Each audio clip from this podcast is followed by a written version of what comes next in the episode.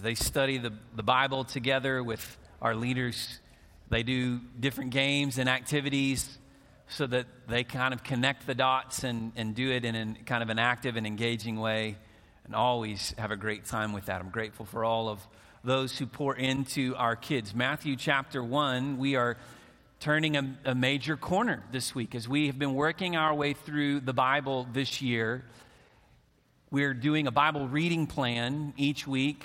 By the way, you can find that on our website if you're interested in engaging.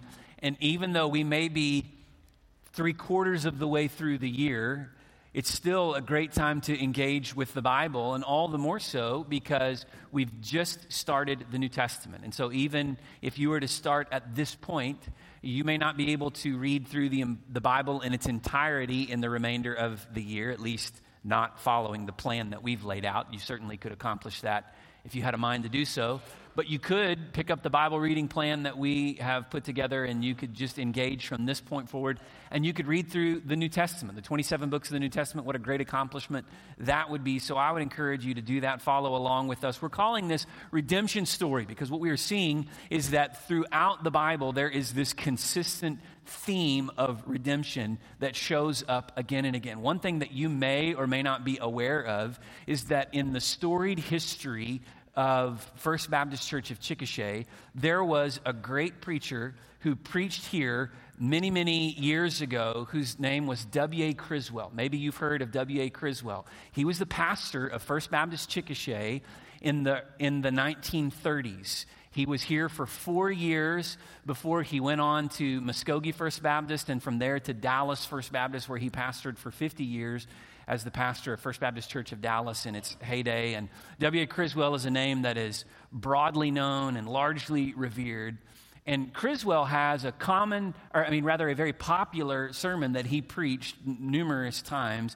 He refers to the scarlet thread of redemption, the scarlet thread of redemption that is woven throughout the Bible. And he points to some of the very same passages that we've studied together, and, and this consistent theme, this idea that is woven throughout the Scripture, that from Genesis to Revelation, what you have is one story of God's redeeming work, of God's saving work that plays itself out in numerous ways and numerous acts. And, and uh, that actually, uh, the, the idea, not so much the sermon that Criswell preached, uh, but the certainly the, the, the, the idea of the scarlet thread of redemption, that was actually really sort of instrumental in us choosing, I should say, in me choosing the title of Redemption Story, because it's it's one story of redemption told through sixty-six books of the Bible. And we come now to this major turning point in the action. Now, in English class some years ago, when you were studying literature in high school English, you no doubt learned about a literary device that writers use that's called denouement. And maybe you remember that term, maybe you don't. Uh, so let me let me just refresh your memory.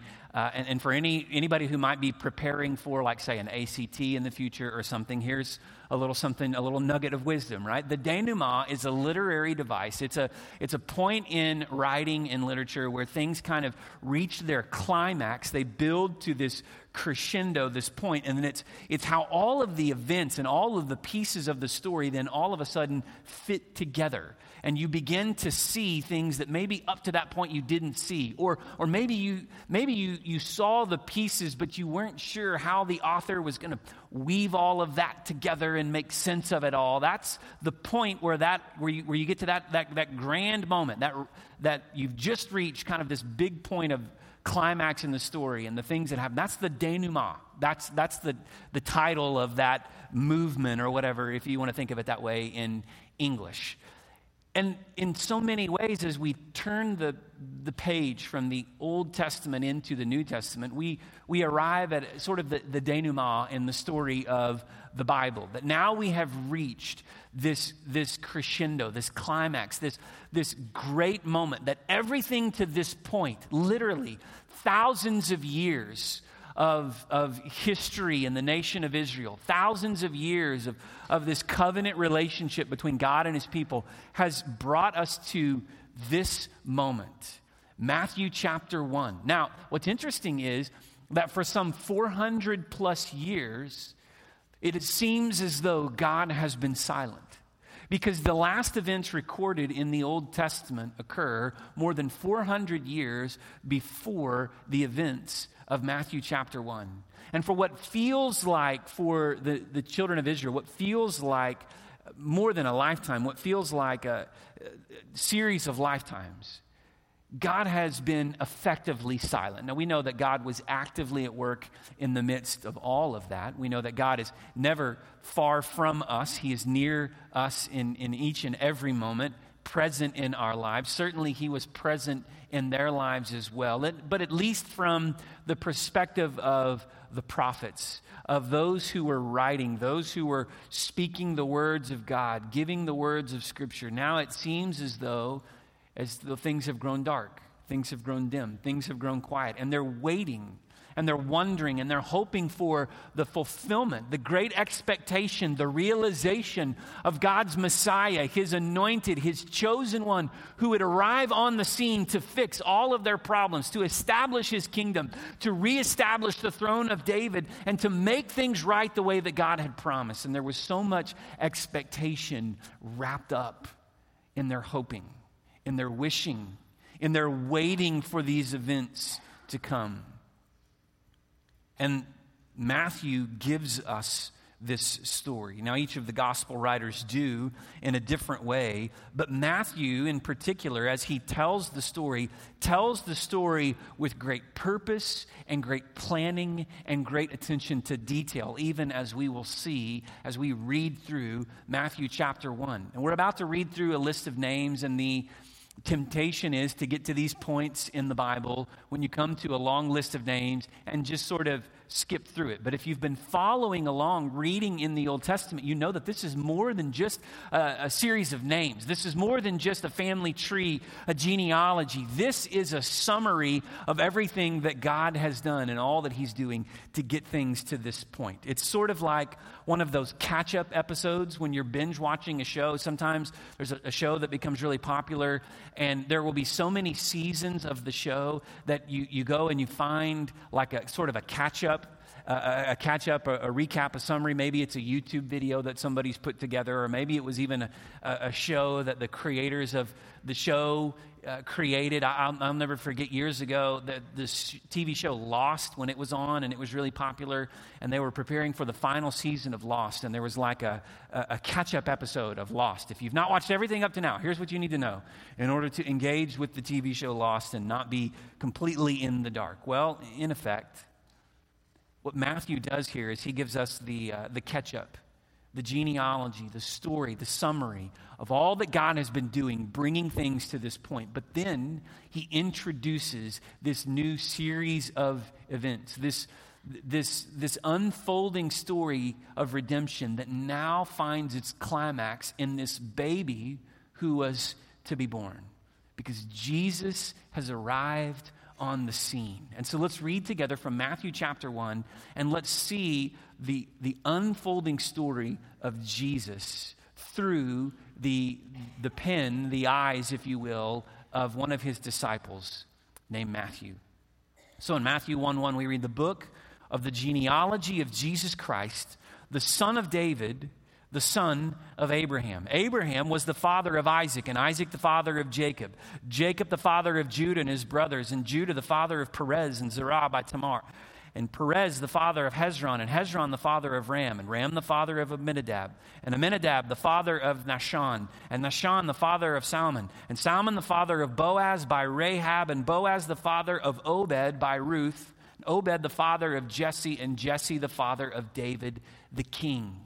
So from Abraham to David, he gives us a series of names. These are all very important figures, very important names. We'll come back. Let's keep reading. "And David was the father of Solomon by the wife of Uriah, and Solomon the father of Rehoboam, and Rehoboam the father of Abijah, and Abijah the father of Asaph, and Asaph the father of Jehoshaphat, and Jehoshaphat the father of Joram, Joram the father of Uzziah, Uzziah the father of Jotham, Jotham the father of Ahaz, and Ahaz the father of Hezekiah, and Hezekiah the father of Manasseh, Manasseh the father of Amos, and Amos the father of Josiah, and Josiah the father of Jeconiah, and, Je- and the brothers at the time of the deportation to Babylon." And then this, he says, after the deportation to Babylon, the Je- Jeconiah was the father of Shealtiel, Shealtiel the father of Zerubbabel, Zerubbabel the father of Abiud, Abiud the father of Eliakim, and Eliakim the father of Azor, Azor the father of Zadok, Zadok the father of Akim, Akim the father of Eliud, Eliud the father of Eleazar, Eleazar the father of Mathan, Mathan the father of Jacob, Jacob the father of Joseph, the husband of Mary, of whom Jesus was born, who is called Christ. Now, I flew through those names, and I went through that very quickly. All of the names matter. All of the characters matter, of course, but none more so than Jesus, because the point of what Matthew is telling us is that all of this is pointing us to Jesus. So we go on to read in verse seventeen. So all the generations from Abraham to David were fourteen generations. And from David to the deportation to Babylon, fourteen generations. And from the deportation to Babylon to the Christ, fourteen generations. You see an element of, of, of purposefulness, of purpose, that Matthew painstakingly points out these details. We'll come back and spend more time. But let's finish Matthew one, verse eighteen. He writes, "Now the birth of Jesus Christ took place in this way. When his mother Mary had been betrothed to Joseph, before they came together, she was found to be with child from the Holy Spirit. And her husband Joseph, being a just man and unwilling to put her to shame, resolved to divorce her quietly. But as he considered these things, behold, an angel of the Lord appeared to him in a dream, saying, 'Joseph, son of David, do not fear to take Mary as your wife, for that which is conceived in her is from the Holy Spirit. She will bear a son, and you shall call his name Jesus, for he will save his people from their sins.' And all this took place to fulfill what the Lord had spoken by the prophet. 'Behold, the virgin shall conceive and bear a son, and they shall call his name Emmanuel,' which means God with us. And when Joseph woke from sleep, he did as the angel of the Lord commanded him. He took his wife, but he knew her not until she had given birth to a son, and he called his name Jesus." And so Jesus is born of Mary.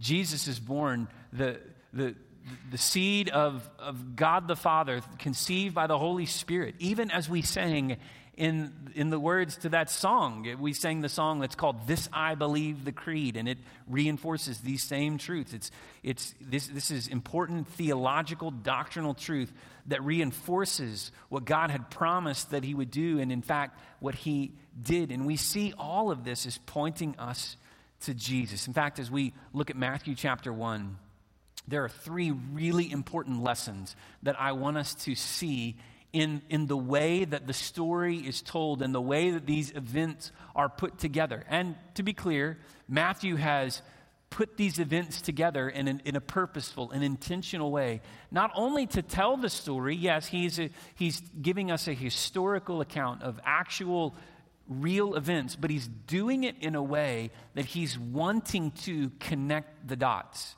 Matthew, in particular, of the writers of the New Testament, goes to great lengths to connect for us. In fact, that, that number fourteen is really important with Matthew. We'll, even that we'll talk a little bit more about in, in just a minute. But he's all of this is, is, is done with painstaking attention to detail. The first of these lessons that I want us to see is that God's timing can be trusted.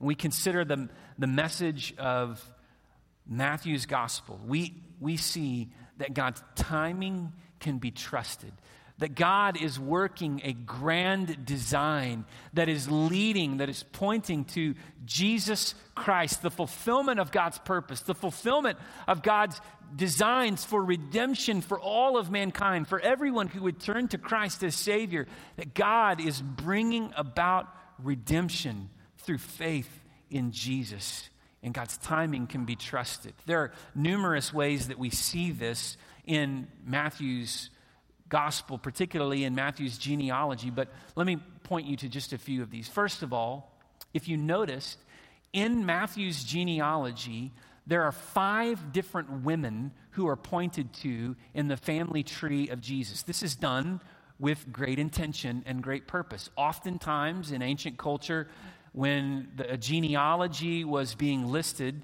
it, everything was was shown through the lineage of the father, right? The through the fathers. So-and-so was the father of so-and-so was the father of so-and-so. You've read this numerous times along the way in the Old Testament if you've read through the Old Testament. But Matthew intentionally includes five different women. Look at verse three, and you see, first of all, Tamar. Tamar, who was the the, the mother of uh, of uh, of these children by Judah, right?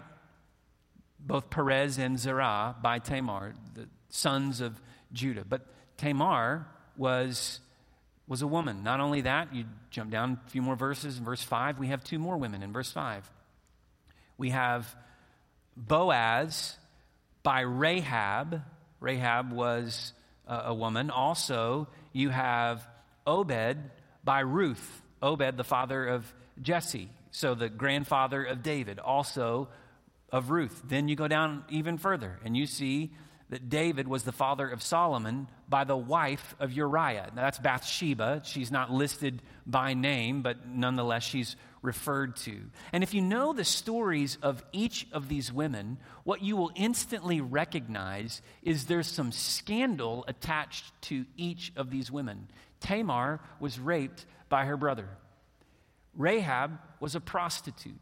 Ruth, there's some events that happen with Boaz that at least the language is ambiguous, that maybe points to a physical relationship between Ruth and Boaz. We don't know for sure. We can't be for certain. But in the in the book of Ruth, where Ruth lays at the feet of Boaz, it at least is euphemistic language that could refer to a relationship that they would have had, a physical relationship.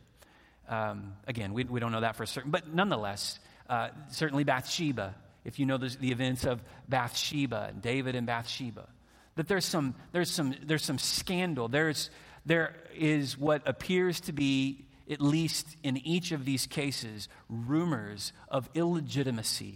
Why does that matter? Well, I think Matthew includes those details purposefully because he's making the connection even with Jesus. Because you see, he goes on to tell us that when Mary was betrothed to Joseph, before they had come together, so they would have been considered husband and wife because of their betrothal, because of their arranged marriage, and yet they had not yet consummated the relationship. They had not yet formally uh, become husband and wife. It was it was a, a promise, and so it would have been right to refer to them as husband and wife, and yet because they had not had a physical relationship yet, it would have been scandalous for Mary to be pregnant, so much so that Joseph prepared himself to put her away, but to do it in a way that was quiet because he was an honorable, he was a just man. There was scandal.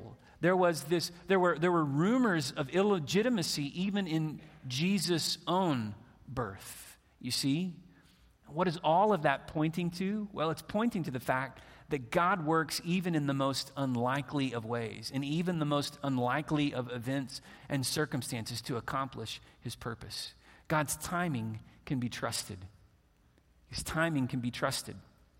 Not only that, I told you that the, the numbers matter, because in verse seventeen, Matthew points out that all the generations from Abraham to David were fourteen, and from David to the deportation to Babylon were fourteen, and from the deportation to Babylon to Christ, fourteen generations. Now, let me tell you something, because you may have heard this before. You may have even done the study yourself. If you actually work backward through the biblical genealogy, you'll know that there's not exactly fourteen there, that there's, in some of these instances, there are more than fourteen generations. So what is Matthew doing? Matthew is intentionally arranging and telling the story in such a way that he is pointing to these key movements, these key figures. In In Hebrew, there was a uh, there was a, a practice around the ordering of things with numbers that was known as gematria, and that that was a significant and important part of Hebrew culture. And in fact, according to this practice of gematria, where they would assign numbers to letters in their alphabet, sort of like if we were to say A is one, B is two, C is three, and you were to decode things that way using this practice of gematria, then if you were to assign the, the appropriate or the corresponding numbers to the letters in David's name, D V D, which is how they would have spelled David's name. They didn't use consonant, I mean, rather uh, vowels. They only used consonants. The, the, the consonants add up to the number fourteen.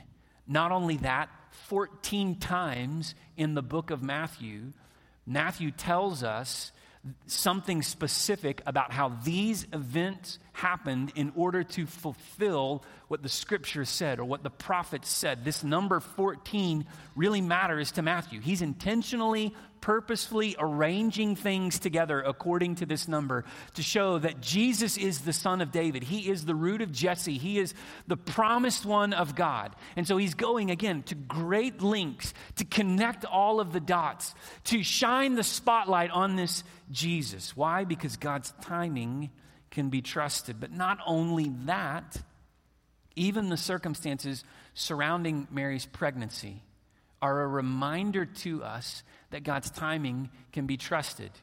Because Mary is pregnant prior to the consummation of her relationship with Joseph. And according to the laws and the customs of their day, Joseph, not only could he have had her dealt with in, in a legal sense by, by issuing her divorce, but she could have been punished even by, by being stoned for, for being an adulteress.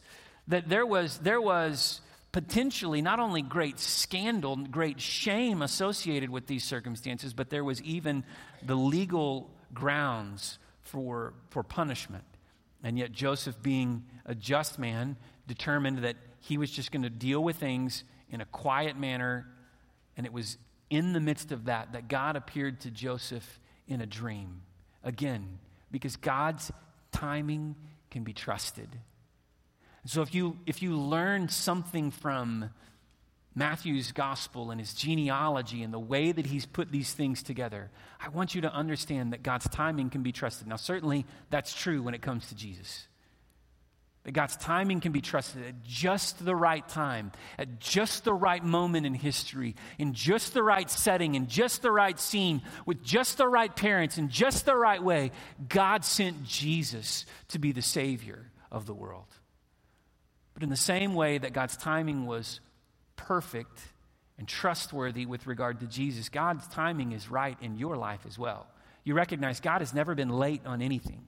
He's never done anything at the wrong time. God, God doesn't, he, he doesn't make mistakes. He doesn't have to fix problems. He doesn't have to, at least not his own problems. Certainly he works in the midst of our problems, in the midst of our mistakes. And we understand that even in that, God can, can bring about good from our brokenness. But God never, he never, uh, he, he never errs. He never does anything the wrong way at the wrong time in the wrong manner. And so because he is perfect, because his knowledge is perfect, because his power and his authority over all things is perfect, he can be trusted. When you think about your life and your circumstances and your situation, I want you to know with confidence this morning that God's timing can be trusted in your life. Because no doubt, you've been through circumstances, you've been through situations. Maybe you're in the middle of, of a season like this now where you look at God's timing and you think, really, Lord? Really? Is this what you, this is what you've chosen? But God's timing can be trusted. I'll say it again and again. His timing can be trusted. Matthew, he shows us that. He demonstrates it in such a clear and a purposeful way, which really points to the second key lesson I want us to learn from Matthew chapter one, and that is God's plans reveal his purpose. God's plans, if you will, are his designs, his intentions, his desires, his, his order of things. And as we study his plans, as we see what it is that God is doing, we begin to understand and recognize his purpose. God's plans, according to Matthew, God's plan was to bring about Jesus. that all of these events, the fourteen generations from Abraham to David, the fourteen generations from David to the exile in Babylon, the fourteen generations from the exile to the birth of Jesus, all of these things are pointing to God's plans. He has plans, and his plans reveal to us his purpose. Verse twenty-one says plainly, he will save his people from their sins. What is God's purpose? What are, the, what are the plans pointing to? The great purpose here that God has is that God is working to save his people from their sins. And so all of these events, all of these things are showing us that God has a purpose, and his purpose is to bring about salvation. Now, one of the things that we've read about over and over again in the Old Testament is that there would come a Messiah. There would be a chosen one, a chosen one who would reign in the line of David, who would be truly the son of David, as it were. Not the literal son, but the descendant of David. And he would reign and rule over the house of David. And what Matthew is showing us is that Jesus is the son of David. Literally, Jesus through Joseph, if you were to draw that connection, is an heir of David. That there's a connection here. There's connective tissue pointing to God's plans. His purpose was to bring about a son who would save his people from their sins. But then he goes even a step further in verse twenty-two. And all this took place to fulfill what the Lord had spoken by the prophet. And then he quotes from the prophet Isaiah, Isaiah chapter seven, verse fourteen. Behold, the virgin shall conceive and bear a son, and they shall call his name Emmanuel, which means God with us. So Jesus was the fulfillment of God's purpose.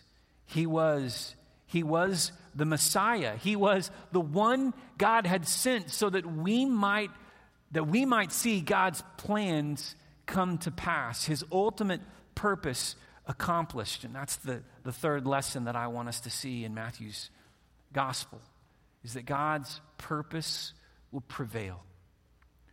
When the Lord sets his sights on something, it will happen.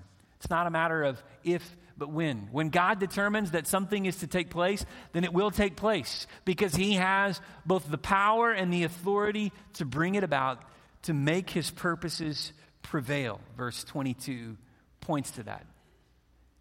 I probably don't need to tell you this, but I'm going to state it anyway, just so that we don't leave any stone unturned. It is not possible for a virgin to become pregnant. That doesn't happen. If you want to know more about why that doesn't happen, then I would encourage you after church today, find Josh Gresham and you can ask him. His email is listed in the bulletin that you received. He would love to have that conversation with you. I don't know, maybe he wouldn't love to have that conversation with you. But you know, as the father of four children, I've had a moment with each of our kids, Rayleigh and I, where we have had to explain how the birds and the bees work, right? I mean, how these things happen. And you sit down and you have the awkward conversation that perhaps no parent wants to have, but that honestly every parent needs to have, because they're going to figure it out anyway, right? And so why not shepherd them and guide them through that? But just stating the obvious, virgins don't conceive children. That doesn't happen. But we understand that this takes place miraculously in order to fulfill the word that God delivered through his prophet Isaiah, that a virgin would conceive. There is great purpose here, and where, what God purposes will prevail. In fact, I told you fourteen times in the book of Matthew, fourteen different times in the book of Matthew. Get your pen ready. I'm about to rattle these off for you, okay, so that you can look these up. You're not going to be able to look them all up now, but I'm just going to quickly run through a list. Matthew chapter one, verse twenty-two. Matthew chapter two, verse fifteen. Matthew chapter two, verse seventeen. Chapter two, verse twenty-three. Chapter three, verse fifteen. Chapter four, verse fourteen. Chapter five, verse seventeen. Chapter eight, verse seventeen. Chapter twelve, verse seventeen. chapter thirteen, verse thirty-five, chapter twenty-one, verse four, chapter twenty-six, verse fifty-four, chapter twenty-six, verse fifty-six, and again, chapter twenty-seven, verse nine. fourteen times, Matthew makes it clear that these things happen in order that the scriptures might be fulfilled.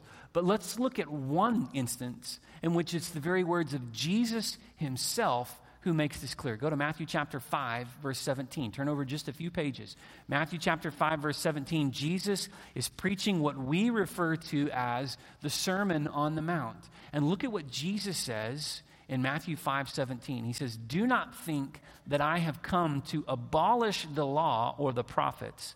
I have not come to abolish them, but to fulfill them."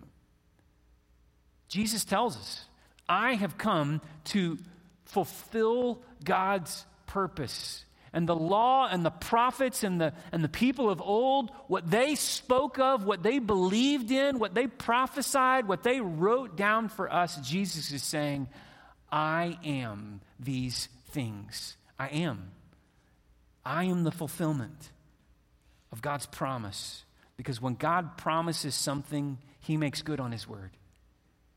God's purpose will prevail. Jesus is the is the embodiment of that.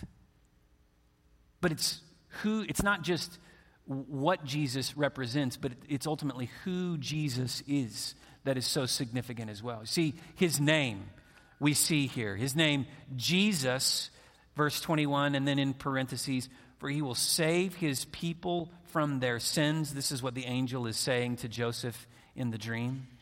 The name Jesus means God will save. That's what Jesus' name, even his name is meant to show us that God is fulfilling his purpose, his design in bringing salvation through Jesus. Emmanuel, God with us, God with skin on, if you will. Jesus is God in the flesh, and he came in order to fulfill God's ultimate purpose in his design. Why? So that you and I might be saved from our sin, that we might be forgiven, that we might be redeemed from the sin and the brokenness that caused us to be separated from God. You see, at just the right time, God sent Jesus. And Jesus lived a perfect life, as we're going to go to read more about, even this week as we continue reading the life of Jesus through the lens of Matthew, the gospel writer, that Jesus lived a perfect life. And at just the right moment, Jesus suffered and died on the cross. And on the third day, he rose victoriously from the grave in order that he might complete God's saving, redemptive work. Jesus is the fulfillment of God's purpose. All of God's purpose and all of his promises are pointing to Jesus, which is why Paul, who later writes in the New Testament, in, in one of his letters to Timothy, Paul writes that all of their promises find their yes in Jesus. What Paul means by that is he's saying that Jesus is the ultimate fulfillment. Jesus himself told us that truth. Matthew, in writing his gospel, fourteen times tells us that truth. Jesus is the fulfillment of God's promise. God's timing can be trusted. His plans reveal his purpose, and his purpose will prevail. So that when Jesus promises salvation for all those who come to him in faith, you can trust that he is mighty to save. He is able to save every sinner, every person who turns to him for forgiveness of sin and redemption from their brokenness. Jesus is able to save. God's purpose will prevail, and his purpose was to save his people from their sins. I wonder, has there ever been a moment when you have trusted in Jesus for the forgiveness of your sin? Has there ever been a time when you have turned to him for salvation, calling on him as Savior and Lord, when you have repented of your sin by saying, Jesus, would you come in my life? Would you forgive me of my sin? Would you make me new as I trust in you? Jesus is able to save us when we turn to him for salvation. Matthew goes to such great lengths to point out the grand purpose, the, the, the beautiful, intricate design that is so plainly shown to us in the story of Jesus. God's timing can be trusted, and his plans reveal his purpose. His purpose is to bring about salvation to all those who would turn to him in faith. And this morning, if you're ready to turn to Jesus in faith, then we want to extend to you the invitation. In just a moment, I'm going to lead us in a time of prayer.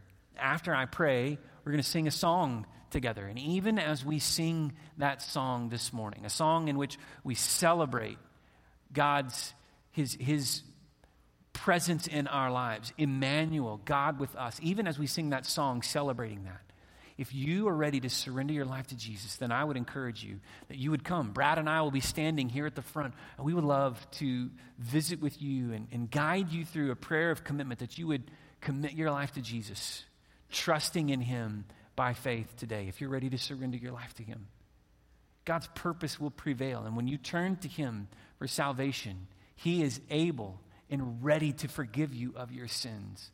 My, my hope, my encouragement to you is that you would trust in Jesus for salvation, that you might receive his forgiveness, that you might be redeemed from your sin, that you might become a part of this story of what God is doing, doing in order to redeem people from their brokenness and their sin. Would you bow your head with me and And close your eyes as we prepare for this moment of response? I want to pray over us. And even as I pray now, I would encourage you to prepare your heart to respond to God in this moment. Lord, we are grateful that your purpose prevails in our lives. Your purpose prevails in this world, Lord, that there is nothing that can stop you. There is nothing that can thwart you. There is nothing, no power, no design, no, no scheme, nothing in all of creation that can stop your purpose from prevailing. Lord, thank you for that truth. And now as we look to you, as we respond to this, this wonderful overture of your love, that you offered your life for us, we pray that you would move in our hearts and our lives. Jesus, thank you for saving us as we turn to you for salvation. Move in our midst. If there's anyone here today that doesn't know you, I pray that you would draw them to faith in Christ, even now in this moment. All of this we ask in your name, Jesus. Amen. We're going to stand together now and sing this song. And even as we sing, if God is speaking, if he's moving in, in your heart and your life, I encourage you to come now, even as we celebrate what he's done in giving us Jesus. We sing. Would you come?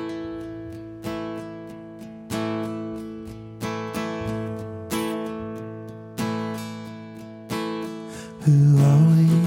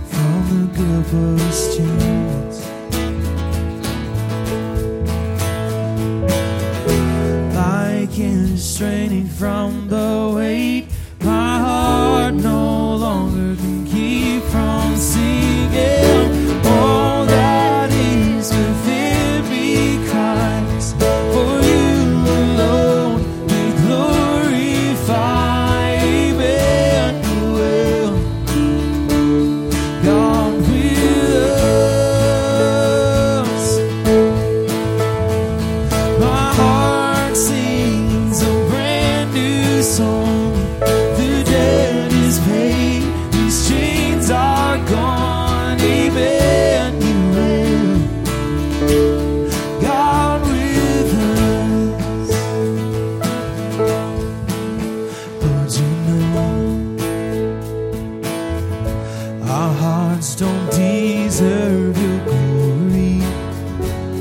but still you show love we cannot afford. Like hinges,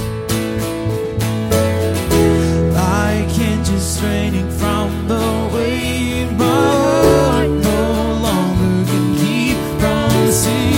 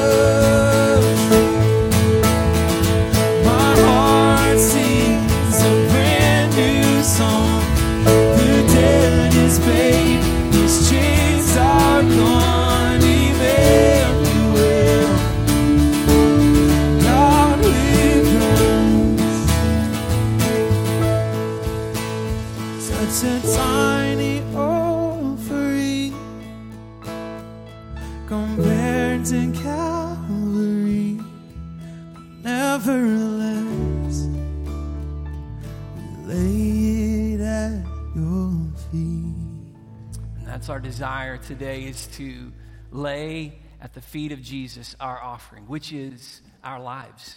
As we say, Lord, in response to all that you've done, in, in response to the, the great lengths that you went to to bring about salvation, I want to surrender my heart and my life to you.